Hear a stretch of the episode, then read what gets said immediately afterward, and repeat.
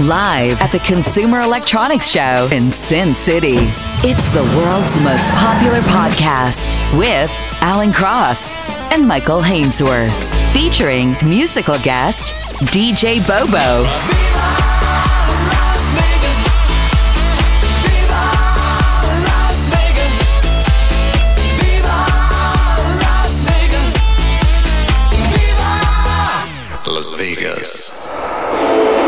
Las Vegas Convention Center, here's Alan Cross and Michael Hainsworth. You have way too much time on your hands if you can actually pull something like that off for an intro. Wait, you didn't like the intro? No, the intro's fine. I'm just wondering where you get the time for this kind of stuff. Well, we were up quite late here in Sin Well, City. we were. We were out quite late as well, thanks in part to Chef Mike Benninger, who's the official co-producer of the big show, because he opened his wallet and bought us dinner at Delmonico's. Yes, it didn't cover the bill though. Let's. Oh no no no no no! But it, it got pretty okay, close, No, and then you started getting into the booze. I did. You did. I had one martini. I one had martini. an aperitif and a glass of wine with my rack of lamb. Right, and it came to three thousand dollars. uh, so we also want to say because the, the drinks were paid for in part by uh, Da- Greg David, Alex Pacheco, uh, David Scott, and Andrew Stokely as well. Stokely, who is a perennial favorite on the Big Show because Yes. he always opens his wallet for CES, did so again this year. Yes, he did. Thank you very much. The drinks were delicious. Yeah. Now, there's a lot that we're going to get to over the course of the next hour or so, live from the convention center floor here. Uh, swanky location too, eh? Um, We, we could have been stuck in. we could have been. It could have been a lot worse. So we want to say thank you to the folks at CES uh, for uh, making it possible for us to be here live uh, as well. We're going to um, discover a 21st century way for uh, new mothers to breastfeed. oh, yeah, wait do you see this? We are going to uh, take a trip, um, and it's actually quite a trip to what was this, I was describing as the Apple Store of weed. Yeah, if this is what we're going to be getting in Canada, um, prepare yourself. It's pretty cool. Yeah. I was not expecting this at all. So we're going to show that to you as well. Uh, and then there was this big controversy last year with Foldimate, that Oh. laundry robot that You almost single-handedly ruined this company. I almost single-handedly did ruin this company. So they promised last year that the mock-up they did would be fully functional in 2019. So we checked it out to find out if in fact they made good on their promise. We'll tell you what happened there. Uh, and then uh, you and I, you kicked my ass in pinball. By a lot. A whole lot. One point, what is it, six million points? Six million points. No, I think one it was point- one point three million. One point three million versus my 300,000. No, no, no. The gap. I had 1.6 million. You had 300,000. So I beat you by 1.3. Oh, that was the delta. Yes. Okay, all right. So we're going to show you a modern day 21st century pinball machine as well. But right out of the gate, there was one thing you really wanted to check out. Yes, uh, BMW is here. This is a car show. I mean, they call it, you know, Consumer Electronics Show or CES, whatever. It's a car show. There are so many uh, automobile manufacturers here. Um, even companies that you've never heard of, like uh, Byton, for example, which is a company based out of China. They are going to do all electric cars. They were founded by a couple of executives from Infiniti and uh, Lexus. No, Sure, okay. Infiniti and Lexus. Lexus. They've uh, almost finished their um, uh, factory in China, and it's going to crank out 300,000 cars a year. So, anyway, BMW is here, Yeah. and not only are they here with their new X7, which is their new SUV, which is pretty cool. I took a drive in that. Uh, they're here with a self-driving motorcycle, which was really creepy. Yeah. This thing was doing basically slow donuts on its own. It was, it was like it was being written by, by a ghost. Yeah, either that or it was like all of those YouTube videos you've seen where the guy loses control Yeah. of his motorcycle, but it keeps going. Yeah. So, and they had a new vehicle there called the iNext. Now, this is a very, very conceptual vehicle. When you look at it, it it'll kind of remind you of that episode where Homer got to design his own car. You'll see what I mean when you look at the back seats. Anyway, But in the meantime, but the sorry. tech is really cool. yeah, Really, really cool. And this will give you an idea of where we're going with not only electric powered cars, but autonomous cars. Now, before we do, of course, because we're on the Facebook Live, uh, this is an interactive conversation here. And so um, I'm a little concerned. I don't know what this quite means, but uh, apparently Craig gave us a womp womp. And Amy Ellen is asking, Did you just womp womp Michael and Alan? And then she gives an LOL. Is there something there I'm I, missing? I don't think so.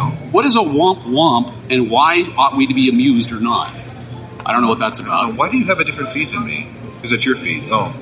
Oh, it's the Geeks and Beats feed. Yeah, it's the Geeks okay, and I'm Beats looking feed. at mine. Right. So Okay, never mind. I'm looking at the, the comments response here. Okay. Uh, so yeah. So um, Eminem Benninger, hello as well. Thank you for the woo woo. We got a shout out uh, from Waterloo, Ontario as well. Thank you very much for joining us from Waterloo.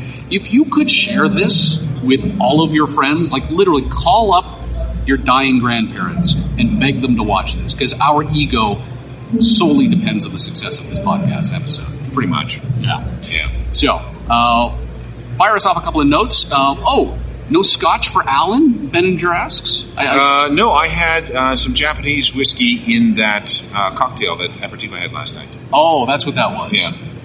It's all Greek to me. Uh, see you and your dirty martini. Yeah, exactly. All right, so BMW. This is all about um, what we're going to be doing in the car of the future when we don't have to worry about driving it. So we're looking at the latest BMW concept vehicle, which is called the iNext. It is an autonomous electric vehicle. Is that what we're looking at?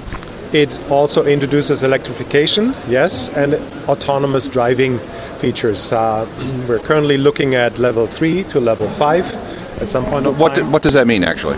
That means kind of, you know, you have five different levels of autonomous driving from level 1 to level 5, which means level 1 is uh, a type of assisted driving. Uh, where systems help you to drive uh, for a certain amount of time. And level 5 is a fully autonomous um, situation where you basically take the hands and your brain off the driving. You can, as a matter of fact, sleep with a level 5. So this is a level 5 This will be at some point of time. at some point. Okay, take us through some of the features that this vehicle has.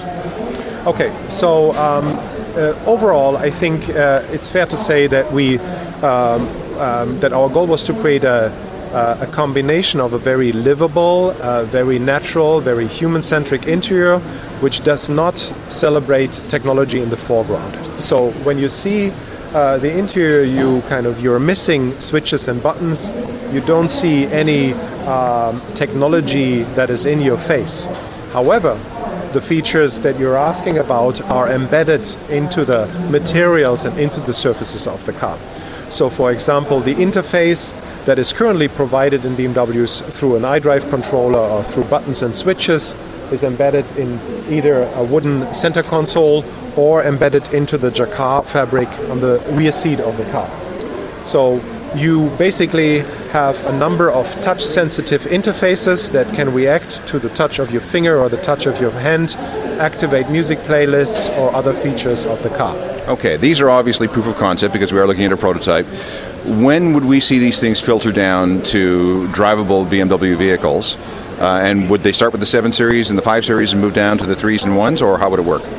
No, I think important with this is this is a product of the BMW i brand. And BMW i always stood for transformation, innovation, and inspiration. So it's something that has to trickle from the BMW i brand into some of the other BMW AG cars.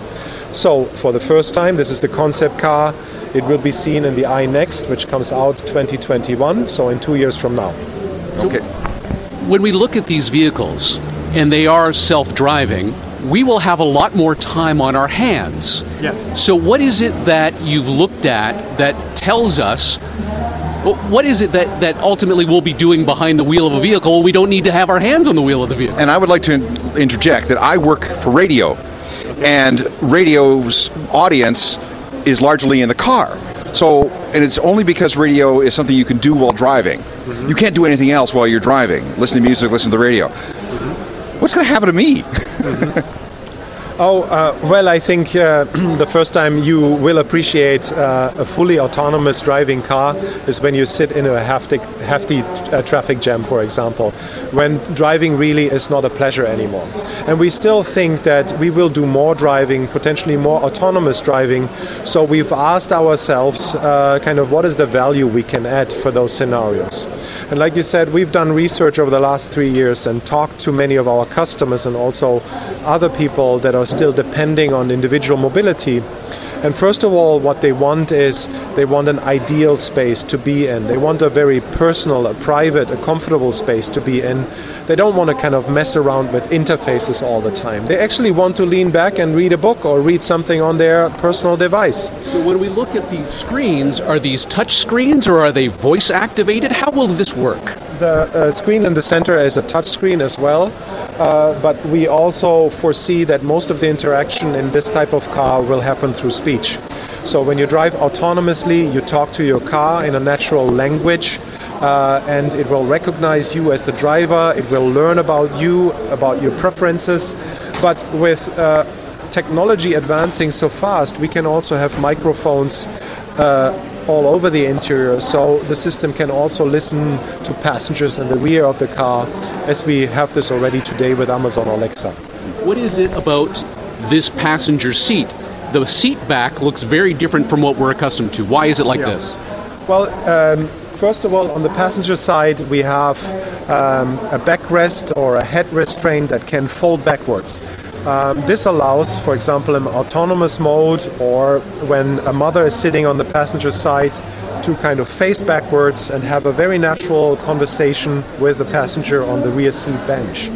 So we feel that a car like this does not necessarily need uh, seats that kind of swivel 180 degrees, but even small changes to the seat uh, architecture, for example, a bit more of a molded, uh, um, rounded seat contour, allows you to take different, flexible, and more comfortable seating positions. Well, we can look at the passenger seat there and see how it molds right into the door.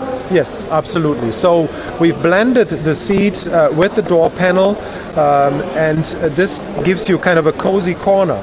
In addition to this, we are really, for the first time, also making uh, 100% use of a flat floor. The electrification allows us to have a flat floor in these type of cars. So when you think about the rounded corner blending into the door panel, you can also put your legs more towards the center of the car. You sit very diagonally. And uh, this actually is a very different uh, seating position from what you experience today. I noticed that you've got the floor pedals, the, the foot pedals, embedded in the floor. This sort of harkens back to the idea that at some point level 5 autonomy will come and we're not going to need to push any buttons. Yeah. Well, with an autonomous driving, we found one thing, and that is that um, the steering wheel is somewhat still in your way when you drive autonomously. So here we have two uh, technology features. One is that the steering wheel retracts ever so slightly towards the dashboard, so it creates more visual space in front of the driver. You don't immediately touch the steering wheel when you kind of move around in your seat what is even more important we found is the pedals in these cars. You know you have brake pedal you have gas pedal and uh, you don't want to touch these type of pedals um, when you are in autonomous mode. So the best way is to retract them and make them flush with the with the floor panel. So it's a lot like a golf cart. I, I, know that's that's. Did you just tell BMW No, no, no, no, no. golf cart? I, didn't. I'm just saying that. No that comments. But these are the a golf cart is the easiest thing that you can drive. what is wrong with There's you? two. There's two pedals. No, I find it fascinating, and I, I don't see any, for example, uh, ignition key. Or so, uh, will will you have fingerprint recognition or driver recognition, voice recognition? How? the car will recognize you already upon approach uh, so you also approach. Yeah, as you can see, we don't have any traditional door handles on those doors. So uh, sensor technology allows us to kind of recognize the driver or a passenger, open the door, and obviously also start the car. Okay. So you've got a combination of a variety of different technologies in play here. But tell me about the back seat because the fabric on the back is touch sensitive. Why? Yes, we feel uh, that we can encourage users of this car to develop new behaviors while interacting with technology. Uh, similar to how the iPhone changed our behavior and how we access information uh, by touch on glass, we feel that um, kind of it doesn't always need a mechanical interface like a switch or a button, but maybe just a gesture. Those are things we are exploring already today. Speech on top of that will allow you to basically gesture with your hands, raise your voice to activate a certain function of the car. So maybe if the car asks me to do something and I don't want it to do that, I can just swipe left or right on the fabric. Absolutely correct. Yes. Yeah. And you can access music, like I said before. uh, for us, for us, it is very important uh, to also uh, uh, notice the importance of the rear seat bench in cars. You know, BMW always has been very driver centric. It was all about the person behind the wheel. Now we believe it is equally important uh, to take to, to pay attention to the needs and desires of the people on the rear seat bench. So you've sold this guy, no problem. He will buy an autonomous vehicle at some point that will give him the ability to not only drive, but also have the vehicle do the driving for him, right? Because you still like to drive. I still like to drive a lot. I'm, I, if my next car might be an i8, for example. Okay. Yes. Well, I think uh, the most important thing, and this is true for BMW, and we've heard this many times why do your electric autonomous driving cars still have a steering wheel, and so on and so on. I believe the most important thing is that our customers want to be in control not necessarily only when they drive the car, but also when they are driven in the car. So control becomes a very important aspect to our environments. Each of the two, boost when you drive it yourself, ease when you are being driven, still give you the feeling that I'm in control, I can take over anytime I want, I can drive or I can let myself drive. So it's easy to convince geeks like Alan and me to get behind the wheel or the lack of a wheel of a self driving car. What's it going to take for a mother to put her infant child in a self driving car? I think not much. Uh, like I said before, just a hefty traffic jam will do the job. Um, a, a fussy child in the rear seat, the mother can turn around, put the car into autonomous mode. It's very much an interior that encourages uh, natural conversation. Uh, it is a quiet interior because of the electrification, so you can take your eyes off the road at some point in time, and this will convince her in no time, I believe. Las Vegas.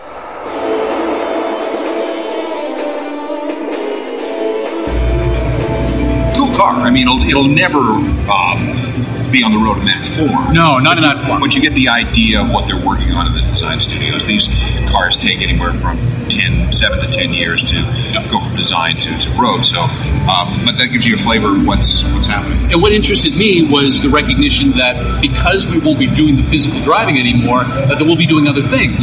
But what we had discussed actually before we even started that interview was that things like turning the seats 180 degrees, while we've seen that in some concept cars, there's a big problem with that.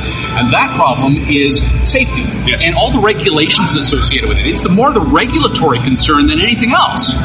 Yeah, I mean, you have to think about uh, how the seats are. Um, we're back. We have to uh, um, think about how the seats are actually fastened to the floor. Yeah. Uh, what kind? Where are the airbags? Uh, are they side airbags, front airbags? Um, in the back, for example. we uh, those those seats in the back are not going to be very comfortable at all. But the, the idea was to have a look at the fabric and how the fabric is actually the Yeah. interface with the driver and passengers. Now, we have a surprise live guest who's going to be joining us in a matter of minutes. Now, I don't want to give too much away, although we've already mentioned a couple of things on the Facebook page. Um, but you're going to be, uh, this little- fills your sex bot quote. It does actually. Yeah, this is going to be awesome. Uh, but uh, oh, by the way, um, on the the, uh, the Facebook machine, uh, Shane points out that uh, this isn't really David Hasselhoff and KITT when we talk about BMW's new toy. No, not yet. But there is, you know, if you look around this hall, the number of uh, companies dealing with autonomous vehicles, autonomous navigation, and autonomous uh, software of all kinds, I mean, it's huge. Again, this is not a just a electronic show. It's turned into a car show. It really has. Um, Crystal Brown John points out sex bots and touch fabric. Things are going to get weird. Really weird. You're going to want a black light when you have this car. Oh, Yeah, okay. So, in the meantime, um, as we get ready to bring our special uh, surprise guest on, um, in somewhat related vein, although only tangentially, um, the 21st century breast pump has been unveiled here at CES 2019. Basically, breast pumps haven't changed for hundreds of years. So the traditional breast pump on the market, it's noisy, it's clunky, you've got loads of wires. Women have to take time out of their day to use a breast pump. We've completely changed that. We've turned it on its head. Hey, hang on, wait a minute. Women have to take time out of their day to use a breast pump. Are you saying that you would not with this? No, so I can pump with this. I can pump as I'm speaking to you right now. So actually, one of my colleagues here today has both pumps in her bra, so she's pumping as she's talking to you. So it means that I can be having a board meeting, I can be having an interview, um, and pumping as I go. Okay, I'm a little confused here because my wife's breast pump was not the kind of thing you could use in a board meeting. Yeah, exactly. If for no other reason than the noise. Well, this is why this is completely silent, so you won't be able to hear it. So I can literally be talking to you right now, and you won't hear any, any noise. Yeah, Obviously rechargeable. Yes, rechargeable. So uh, we include a USB in, so charge as you go. Um, women tend to pump five to six times a day. Each session takes about 15 minutes um, and gives you five ounces. We've also got this as bottle, so you can literally um, pump, store, pop it in the fridge, um, so you can store up the bottle so that your husband can take over at other points. So, in addition to making it available like this, you might be able to have some sort of additional revenue model where you sell just the the, the capsules themselves. Yeah, so we're looking at all sorts of options. Elvie's just come to the market. Um, we've got lots of exciting things happening in the background. Um, but yeah. How much is this? So the single is 279 and the double is 499. So for two of them, it's 500 bucks. 500 bucks, which is, to be honest, pretty standard amongst lots of our competitors in the market. Um, and actually, the closest thing to wireless is the same price, but then you have to pay additional for bags and accessories. Now, when my wife was pregnant, gave birth to my daughter, we rented one of these from the hospital. We never paid 500 bucks. Yeah, I mean, we are definitely looking into those kind of options right now, but what we've heard from women is because this has completely changed their life, it is money that they're happy to spend right now. This is like the iPod. This is the iPhone moment of breast pumps. Alan? Okay, I'm more interested in the Kegel exerciser over So there. have you heard about this before? Uh, no, I've just uh, been kegling myself without uh, any. As we speak. With, Kegling yourself. With, with, without an app, yes. So this is our first product. It launched in 2015. So I'm not sure if you're aware, but most women do actually suffer with some level of incontinence issues after they have their first child. So in the UK, there wasn't a lot of support for women in this space. So our founder was very passionate about this, and she developed this product.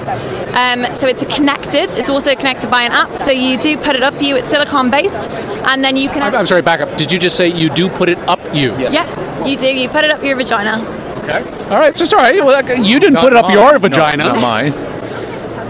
It's connected. That was my problem. connected by an app and you can actually see in real time how you're um, controlling your pelvic floor muscles and it's actually a space that women need to really look after um, women of all ages both in terms of prevention um, and also straight after having a baby but also at menopause as well So, because the app keeps track of the strength of your Kegel contractions, you can gamify it and over time Yeah. see the improvement. exactly so we've had um, basically over 5 million trainer workouts done uh, globally of people using this because we've got all the data recorded um, and yeah no it's it's it's uh, really exciting Do you have one for men?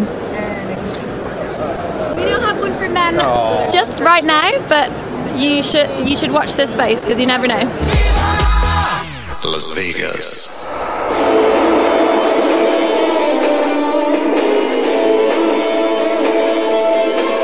We have a special guest in studio. Hello. Hello. Thank you so much for joining us. Hi. Surprise guest Suki Dunham has brought with her some very interesting gadgets for the bedroom for 2019. Uh, I, I, I was reluctant to make a, a tangential connection to that last segment. It is really remarkable, though, the advances that have been made, whether it be for healthcare or for personal care.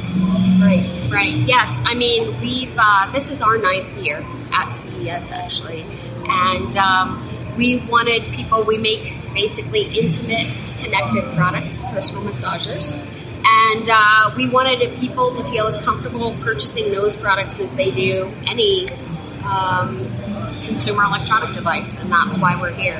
And what am I looking at here? You- Alan did not want to know anything No, no, about no, this before we I'm went on. very curious. I just want to be taken through it slowly. So you are looking at our Blue Motion line of products. Blue Motion, um, this is Blue Motion Next One. Um, it's a wearable panty vibe, actually. So this is a vibrator that you put in your panties. That's correct, and it's got a Bluetooth chip in it. Oh, of course it does. Yes. Everything's Bluetooth connected. That's right, and you can connect it to our app, and control it remotely. So, Alan, you could be here and your partner could be in New York and you could be playing remotely. Anywhere in the world, Now, actually. thi- this in and to itself is not new, is it? No, that device isn't new. What's new for us here at CES, what we're kind of uh, showing off is uh, an Apple Watch app. It connects to my Apple Watch. Yes.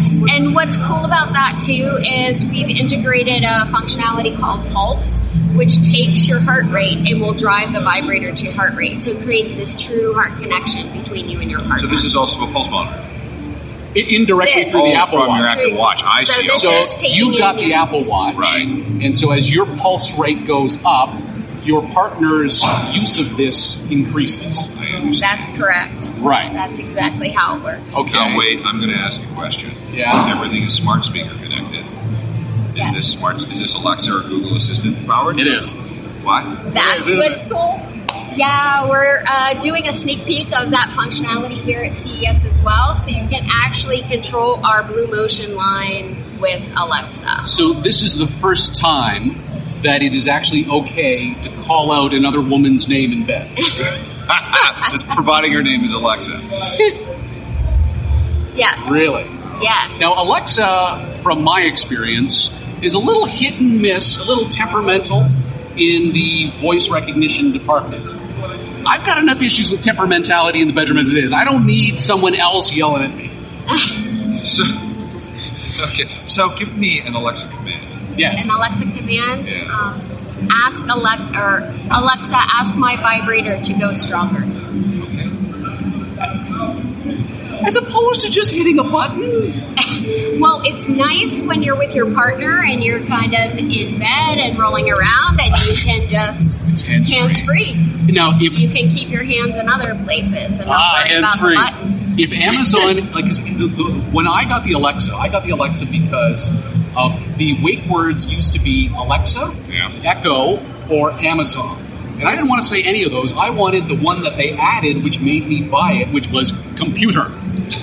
So I can now say computer, lights on, that sort of thing. Right. Um, are we going to come up with any alternative wake words? Or do we, more importantly, do we need a safe word for this? Well, right now, uh, like I said, this is in beta. We're actually utilizing Amazon's new um, developer toolkit for um, a uh, technology called Gadget, Amazon Gadget. And what that is allowing people to do is anybody who is developing a Bluetooth device can use uh, this API, this developer toolkit, to create commands for their devices. So uh, a lot of Amazon devices or connected devices have Wi-Fi chips. This is actually allowing you to use a Bluetooth device. right. And so it's in beta. So uh, what we're showing is is actually in beta So, right I'm now sorry. for, command, for the commands. Just go back. How do you charge this? Uh, it's USB. USB, Yeah, of course. recharge it. And yeah. what's the battery life? Oh, the battery life The on battery life, it will run for an hour solid Oh, without God. having Whoa. to. When, when, when was the last time, Alan, you needed an hour solid? I was 19. Exactly. Um, I'd like to talk a little bit about OhMiBod specifically because you kickstarted a technology that not a lot of people are familiar with called teledildonics. And that was the first one was a vibrator that could be controlled by another person over the internet, correct? Yes. So um, actually, last year here we launched this idea of um, well, we've had our app for a while, which is teledildonics in and of itself. So you're here, your partner's in New York City, you can control it remotely. Your partner's in Shanghai, you can control it remotely. So that's pretty cool. That's essentially what teledildonics actually means. Um, last year we also uh, have a device. It's called Fuse. And the Fuse device actually has sensors in it, and those sensors, as uh, one person is using it, it will drive the other. So it's actually bi-directional control of a vibrator, vibrator remotely. What interested me was how when you made the technology open source for others to develop for it, that it not only kickstarted teledildonics, but specifically within the camgirl market, Yes. which was a huge financial boon to that industry. You know way too much about this. I do my research. Okay, continue. Yes. So, for those not familiar, of course, is this allows the viewers of the live adult content to be responsible for triggering the device. That's correct. How does that Yes. work? Well, it's funny, you know, Oh My Bod didn't obviously develop our products for that use case, um, but it's come to that. So our very first product that the CAM models decided to use was actually a pretty low-tech product called Club Vibe, in which there's a remote, regular remote control with an RF um, transmitter and a microphone. And so they would turn on their microphone, this microphone, they would put it next to their computer, and as they got tipped, the tips would drive the vibe, Ah, okay. therefore creating the interactivity. Right. I j- just think how far we've come since those personal massagers you used to see in the Sears catalog for $19.99. Oh, no, no, that's for reaching that hard to get spot between your shoulder blades. Right, Exactly. right. So when that industry started to take advantage of your technology, even though you didn't design it for that purpose, how did you react? You know, the more the merrier. The How more did Steve Jobs engage- react when he destroyed the music industry? He didn't care. He got a new product. Well, this actually made for more interactivity, and it actually um, allows the models to, to actually have higher income and revenue because they're having they have this interactive experience for their customers. So it's actually benefiting them uh, in many ways. And uh, and now with our app, then it's like the next step from that Club Vibe experience. So they use Blue Motion, they use our line of Blue Motions. They use a product called Esca. They use a product called Fuse. These are all of our app connected products. So Claudio has uh, messaged us here on Facebook Live asking, are these gadgets going mainstream? The porn industry's been advertising them for a long time, or so a friend told him. Well, yes, I mean, all our products, Oh My god, are sold actually in shelf in Target. So, Target? yep. Not our connected vibes, but our we also have low tech vibes, Okay. and those are no. in Target. So the future is here, it's just not evenly distributed. You can get the, the lower end um, OhMiBod, uh, but not the high end ones yet. Is, is that a demographics thing? I think it's whether people are willing to pay. Um, a Bluetooth product costs $129 on shelf, Right. and the product that we offer at Target is around $49. So, what is next? Not just as in you working on Alexa developments and things like that, but when we look out three to five years from now, what does the teledildonics industry look like to you? I think that there's going to be a lot more of this bi-directional control where you really are experiencing it's it's as close to remote intercourse or sex or intimacy that you could possibly have. Like I said last year when we launched our Fuse product, I think that was the first step into that. So this Fuse product actually connects with a uh, a product that was co-developed by a Dutch company called Kiiroo. And uh, Kiiroo also did a product with Fleshlight, if you're familiar Yes. with that brand. So Kiiroo developed a, a, a product in which you can make a Fleshlight interactive. So if um, a female or somebody with female anatomy has a vibrator and she's using it, it will drive the stroker Right. accordingly. So she's moving it very fast, the stroker will move very fast. And so that I feel is like this first step into really connected intimacy, like true connected intimacy. How big dollars wise is this business? The uh, vibrator business in general, it's kind of uh, difficult to tell because so many companies are private. But um, what we we've heard, seen is about 15 billion. 15 how much? Billion Billion with a B. with a B. Yeah, it's actually small, to be honest with you, as an industry. Wow, it's not the size of the industry. um, sorry. Um, don't mind me. So, if if 15 billion Yes. at this point, Yes. so where does it go in the next five years? Can you graph that and go, Uh, it's going to be a two hundred the- billion dollar a year The business? CAGR for it for the industry right now is, I believe, for the next five years is 7.6 percent. 7.6% compound annual Yes. growth rate. That's correct. Yeah. Yeah. Pretty respectable growth rate. Yeah, yeah. I mean, I think it's all, everything is also tied, obviously, to social influences. Right. Um, we started this business 12 years ago, and I can't tell you how different it is being here at CES the first time to being here now. Uh, two years ago, we won Best of CES in digital health and fitness for our Smart Kegel exerciser. And it wasn't so much about winning that award for Oh My Bod, but being recognized as sexual health being Right. like a legitimate segment in the consumer electronics market. So, you know, as things change and people see us as another consumer electronics product, I think that number is going to grow immensely. Suki, thank you so much for joining us today. It's been a fascinating Thanks. education. Thanks for having me. Appreciate I it. can't wait both. to see. No, I have some goodies for you both as well. Oh, really? Yeah. Something for us to bring Yeah. home. Yeah. I can't wait to see the reaction when I bring this home. Well, I think both of our wives are watching the live stream right now, so we might have some answers to that quite soon. Again, thank you so much. Thank you. Thanks, guys. Uh, Suki of OhMiBod. Uh, and of course, we'll uh, post that uh, for you as well, so you got a good sense of it, uh, too. So that's all coming up. Ever wanted to be a big shot co producer? It's just like Hollywood. Visit geeksandbeats.com to learn how you can pad your resume with an exciting show credit. We'll even send you the album cover of your episode, suitable for framing in your parents' basement.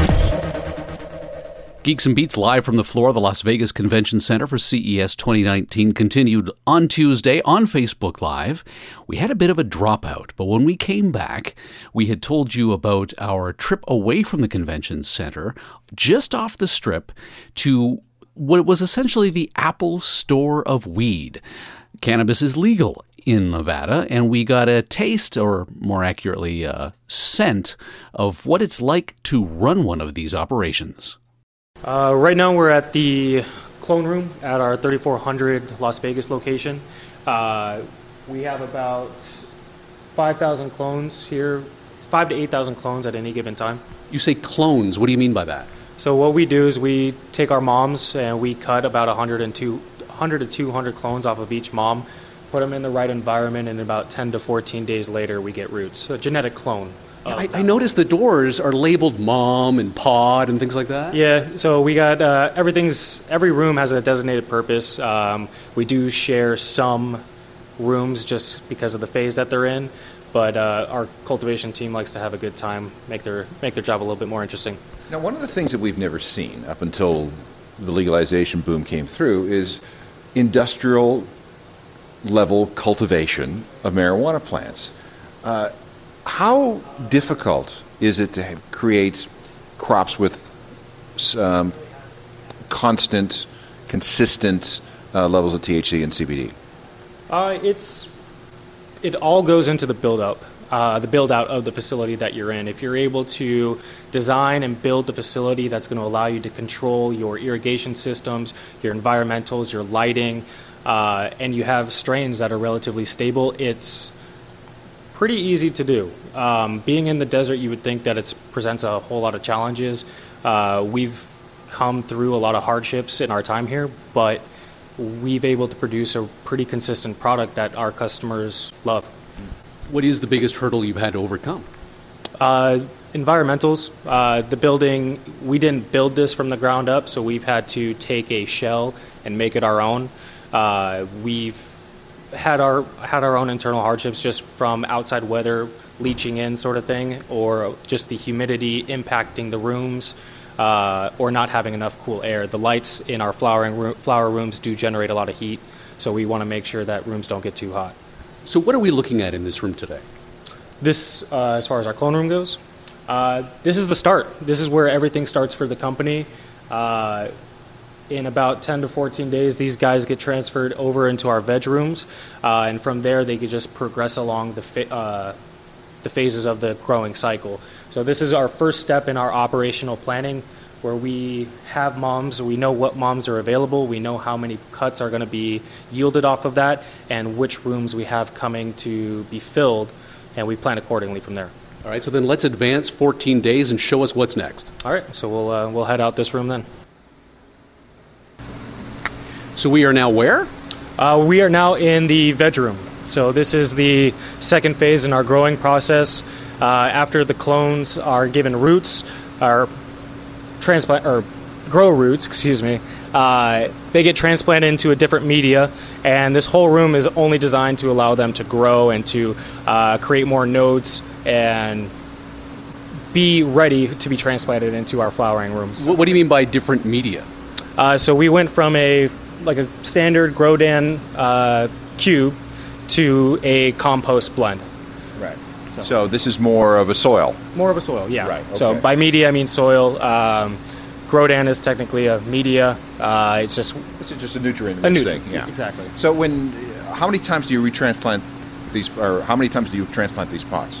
Twice. Twice. Okay. Yeah, so they go from these uh, four inch pots here into eight inch pots uh, once we are in our flowering rooms. And how long does it take for a crop to go from a clone, like we saw in the other room, to a fully grown plant? For our process here, we're generally generally looking around a month. Um, that's just for us to get the size that we want and also allow the plant to be topped multiple times to get more shoots uh, and more bud once it gets transplanted into our, our flowering rooms.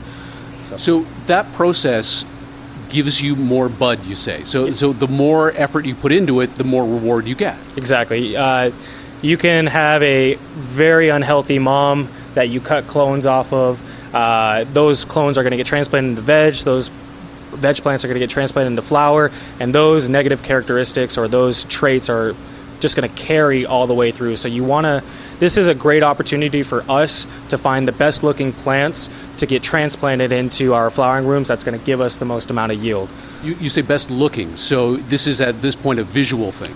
Uh, it is visual. I mean, a lot of the nutrient deficiencies or a lot of the issues that you see with plants, uh, I mean, are very much visual. Uh, so it gives us a, a chance to identify those plants specifically that are having issues and either cull them all together or uh, try and rehab them and put them in another room later down the production line. These look wonderful green. Everything nicely consistent, Mm-hmm. nice and even. But then you have a couple of plants here with a couple of yellow spots on them. it may not be getting the right nutrients, uh, or it just may have been stunted from the get go. So something that's going to look as unhealthy as this may not make it towards our flowering cycle. Uh, one thing to note is there is a, a significant time difference between the plants here and there, uh, so it very well could snap out of it in the next couple weeks. So you're you're a, a horticulturalist at, to a degree, to a large degree. To a, uh small degree, I've been fortunate to l- enough to learn from the people before me, and I chalk a lot of where I am to them. Uh, but yeah, I, I'm starting to grow into it. So at what point are we talking about genetics and genomes? Because you've got hybrid plants as well. Yeah, um, just about everything nowadays is some sort of hybrid. You could have indica, sativa, indica leaning, uh, sativa leaning hybrids. Uh, we, i or in, at least in Las Vegas, we see a lot of people coming in looking for sativa dominant strains, uh, and that's something that we've had to continually fight uphill to provide. Uh, it seems like once they're on the shelf, they're gone like that. Uh, As I understand it, sativa, that's for sort of a, an energetic high, and indica is more for something, as they call it, couch lock. Yeah, you think of it, indica in the couch, sativa is just more that euphoric, uplifting, uh, social high uh, that people come to Vegas to experience. Yes, of course. Yeah. Makes Uh, sense. They don't want to be in their hotel room sleeping. They want to be out on the strip doing things, uh, and we do our best to cater to those people. The thing is, is that I suppose for some people who aren't familiar with this world, they think that what you're smoking are the leaves, but you're not. And at this point, it doesn't look like any of this is ready to go on a shelf. Right. Uh, everything here is in a vegetative state. Uh, there's nothing that is smokable. You could smoke the leaf. It's going to give you a gnarly headache, and it's not going to get you high. At this point, we're looking at hemp. Uh, I wouldn't say hemp. It's it's just a cannabis plant that hasn't gone through its flowering cycle. And at what point do we hit the flowering cycle, the cycle that ultimately gives us what people are looking for? Uh, once these plants are moved into an alternating 12 hours of light, 12 hours of darkness, that's where you start to see the uh, circadian cycle take place. Tell me about that, though. Why are we cycling 12 hours on, 12 hours off with the light? Have you been outside? Yeah. Well, aside from the fact that light is what gives us the ability to grow, tell me about why it's 12 on, 12 off. Why not 6 on, 6 off? Uh, it's the biological clock of the plant. Uh, it's essentially telling the plant that the seasons are changing and that it needs to reproduce. So the only thing that we're keeping that from doing is it, the presence of pollen or the male, the male presence of cannabis. Um, so everything in here is a is female. Uh, that's going to leave you with a bud rather than a bud that's completely seeded out uh, and less enjoyable for the consumers and patients. All right, so you can show us what's next? Oh yeah, we're off to the flowering rooms. So this is obviously the room everybody wants to see. Oh yeah. So this is one of our 21 flowering rooms. Uh, this is where you actually start to see the characteristics of every genetic that we have in our locker. Um, we're about two, yeah, about two weeks away from harvest, and probably another month or so away from this room hitting the shelves. Okay, now you don't want anybody to touch these plants with our ungloved hands. Why? Uh, Nevada has very strict testing regulations. It is 100% in the patient's and consumer's benefit. Uh, it is going to prevent us from any sort of cross contamination and al- allow us to provide a clean, uh, consistent product that everyone is looking for. Right. You wouldn't go into a restaurant and start rifling through the tomatoes. Exactly. Yeah, you don't want to see the, the worker coming out of the bathroom touching the product that you're going to be uh, smoking or enjoying later down the line. Got it. Okay. How old are these plants? We're about seven weeks in. Okay. Yep. So how long are they going to be in here? Another two weeks. So the standard flowering cycle is about 63 days, nine weeks. Uh, we generally group like strains together, whether from nutrient uh, nutrient uptake to flowering cycle um, to indica sativa. So when you look at a plant, can you tell what strain it is just by looking at it? From the vegetative stage, no. From this stage, yes. And I know that that's s'mores. I know that's the potion. Uh, yeah, I mean, we can around week five, four to five, we can generally tell uh, blindfolded which rooms have which plants. And how many varieties do you grow? Uh, we currently have about 80 different genetics in constant rotation and about another 100 or so in our locker 100 to 150 now you can tell blindfolded going into a room what's in that room i imagine a lot, a lot of that has to do with the terpenes that are in any given cannabis plant yeah some of them are uh, harder to tell than others uh, but we have a lot of signature strains here like our forbidden fruit tropicana cookies uh, s'mores even being one of them uh, cherry cobbler that are, have a very distinct pr- terpene profile. So explain for those of us who aren't familiar with terpenes because a, a, a tomato will have a, a, dozen or so but a cannabis plant will have what a hundred or so? Uh, cannabis yeah i mean we over a hundred. Uh, and what is a terpene? terpene is just a, a smell i mean every, everything has terpenes in it uh, cannabis terpenes generally give you more of a healthy effect or a holistic effect, whereas THC is more of the psychoactive. Uh, so you start to see people not only looking at THC potency, but also looking at terpene profiles to pair their illnesses to what they are.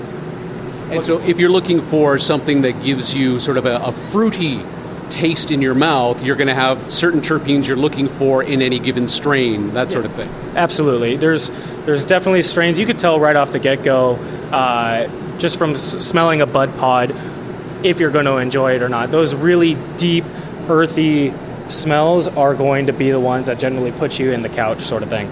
So when we look at this single plant, we look at this single plant here, how, how much marijuana are you getting off that plant?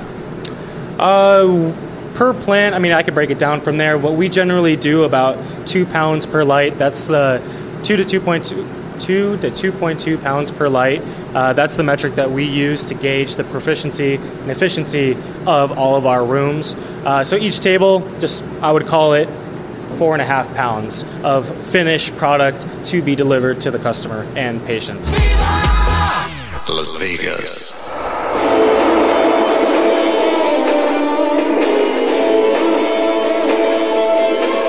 So what'd you think? That was quite the place. Um, I don't know if you got it in there, but six to eight hundred pounds. What was it a month? A month. A month, and that one facility, which is behind the store, uh, supplies a couple of other stores as well. So Right. it's it's just interesting how this is all happening so quickly. What also I found fascinating is that even though all this stuff is legal in Canada, we can't bring it across the border. No. In fact, in the United States, you can't even take it across state lines. So if you're in Nevada, you can't take this stuff into California and vice versa because you know we have that federal law in the, in the U.S. which makes that impossible. Right. So we've got part two to this, where we went into the Apple store of weed dispensaries to talk about the nature of the business, mm-hmm. Uh, to talk about why they opted to go with an Apple store-like feel versus something else. Talk about the educational component to it as well. What uh, different types of consumables, whether it be, as they call it, bud or flower, uh, your uh, oils or your edibles.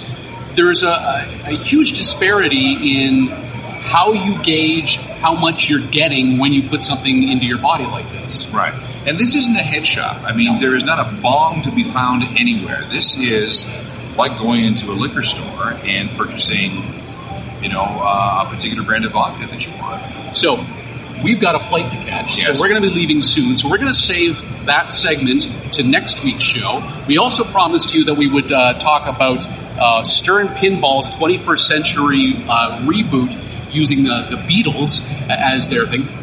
We want to save that for uh, next week as well. So we'll do that. And we want to show you a Japanese based space probe that is about to land on the moon. Yes, it's not just China these days. No. This is a privately funded uh, Japanese exploratory commercial mission to the moon. Yeah. So, um, that'll be coming up. But before we let you go, we promised you that we would go back to the Foldimate robotic laundry folding machine company. After last year, it was obvious that their demo was faked. And they promised us that they would have a fully functional prototype this year. So we went to check it out. Debbie, you're back. I'm back.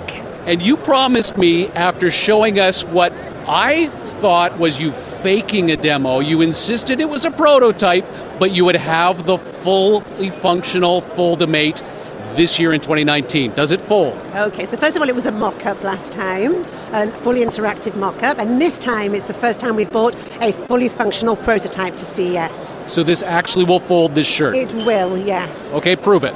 I will prove it. And last year you asked about the little man inside, you Yes, you, you took the little man out from inside who folded it, and No now there's actually inside. no little man. Okay, no go. little men. Okay. So you, it's really, really easy. You just clip it in like that. And we updated the technology. Um, it's really simple, as you can see, and it automatically adapts to the item type and the item size. And then down here at the bottom, you have that, and now it just disappeared, but you can hit the eject pile button. Yeah, it disappeared because it's actually waiting for more. it's waiting for more items, and that's that just that one item for it. Obviously, I- you can keep holding more. I particularly like the little sound effect when it comes Uh, out. I chose that. Did you really? Okay, so this will fold how many shirts in how long a time? Okay, so it will fold a whole laundry load, which is about 25 items, in less than five minutes. Less than five minutes. Alan Cross suggests you're going to put a lot of Gap employees out of work. So this version is actually a consumer version. However, we have had a lot of interest from laundromat owners, and we are now planning on making a commercial version, and we would like to supply that on a robot as a service basis to the laundromats, which means that even if you don't have a Foldimate at home, you will enjoy using the Fo- Foldimate in your local laundromat. Wait, wait. Uh, hang on, Alan's got a question. I have a question. Okay, this was a T-shirt. Show me a collared shirt. Okay, so this is a collared shirt. Collared you've, you've, you've buttoned it up, I've noticed. I, I- but we button up every other button, otherwise it won't uh, lay nicely. Okay. Okay. And you just tuck it in like that.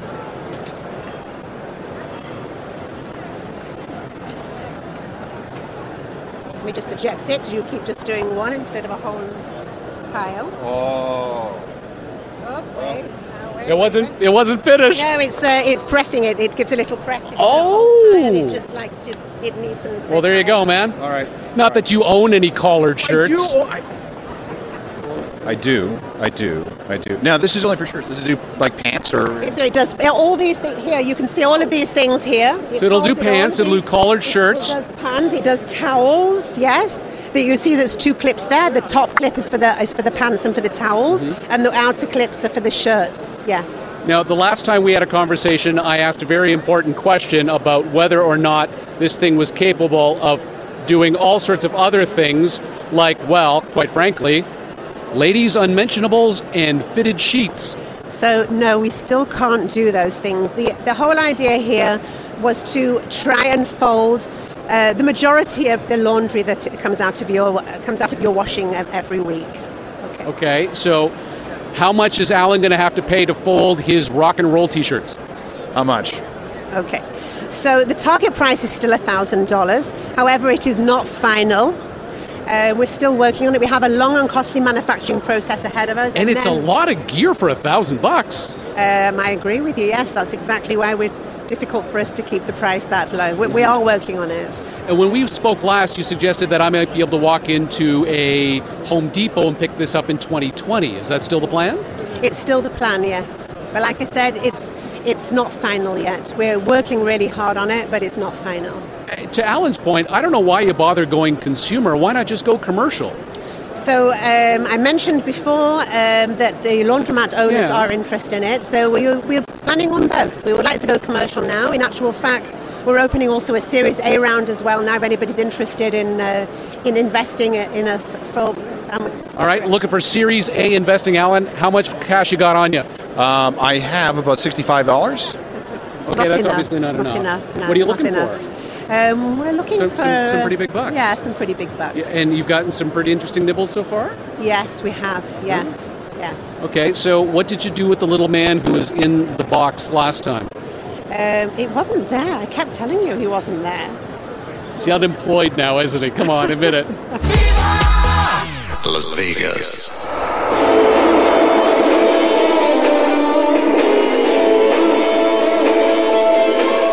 All right.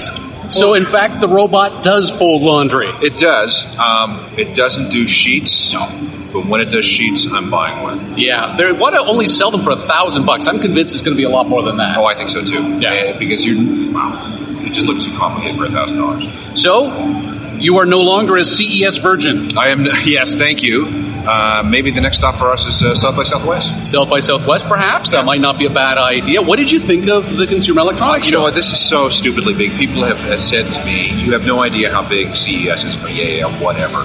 No, it is overwhelmingly huge. I get queasy. It's like the biggest electronics buffet that you can possibly imagine. There is so much going on here, so much to see. I get, I just get overwhelmed. I Yeah. really do. And there'll be a ton of stuff as well. We'll continue over the course of the week here at geeksandbeats.com to publish new content. And as we mentioned earlier, we've got a ton more interviews uh, that we didn't have time for for this week's show that we'll save for next week as well.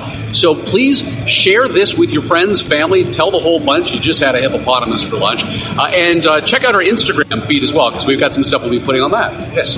All right. So uh, we've got a bunch of people we want to thank for joining us uh, indirectly over the course of the life of the show over the last six years. All the interns. And of course, some of the people who helped uh, pay our way this year. Yeah. So thank you so much for joining us. Uh, hope to have you with us next time. We'll see you for CES 2020. Catch all new episodes of Geeks and Beats Wednesdays on iTunes and watch for Geeks and Beats magazine on a newsstand near you. To be part of next week's show, call area code 323 319 Nerd. Follow the stories on Twitter, Facebook, and get your dose of Geeks and Beats anytime at geeksandbeats.com. The Geeks and Beats podcast would like to thank the National Science Foundation.